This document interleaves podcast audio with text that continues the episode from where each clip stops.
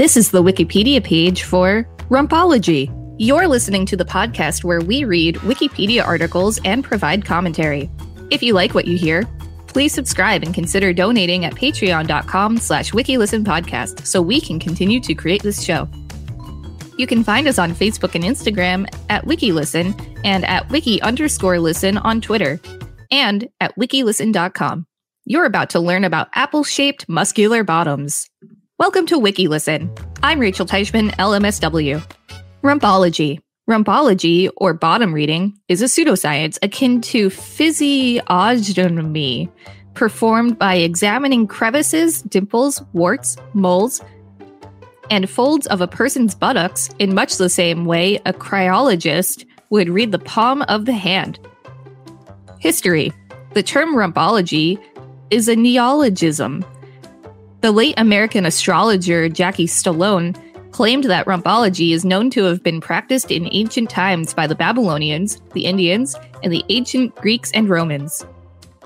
Theory and practice Rumpologists have a variety of theories as to the meaning of different posterior characteristics. According to Stallone, the left and right buttocks reveal a person's past and future, respectively, although she has also commented that the crack of your behind corresponds to the division of the two hemispheres of the brain. According to blind German clairvoyant and rumpologist Ulf Buck, an apple shaped muscular bottom indicates someone who is charismatic, dynamic, very confident, and often creative. A person who enjoys life.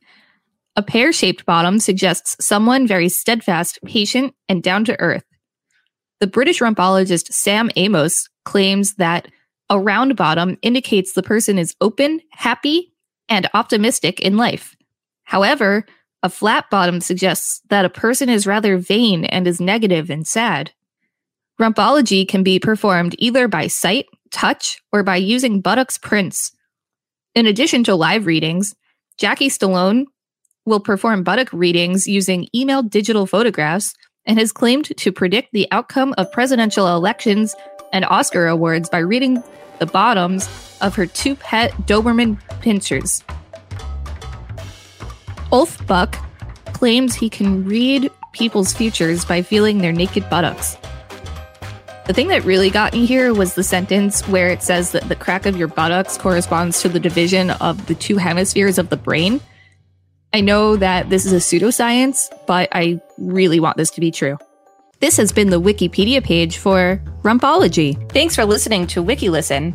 To support the show, go to patreon.com slash wikilistenpodcast and find us on social media at wikilisten and at wikilisten.com.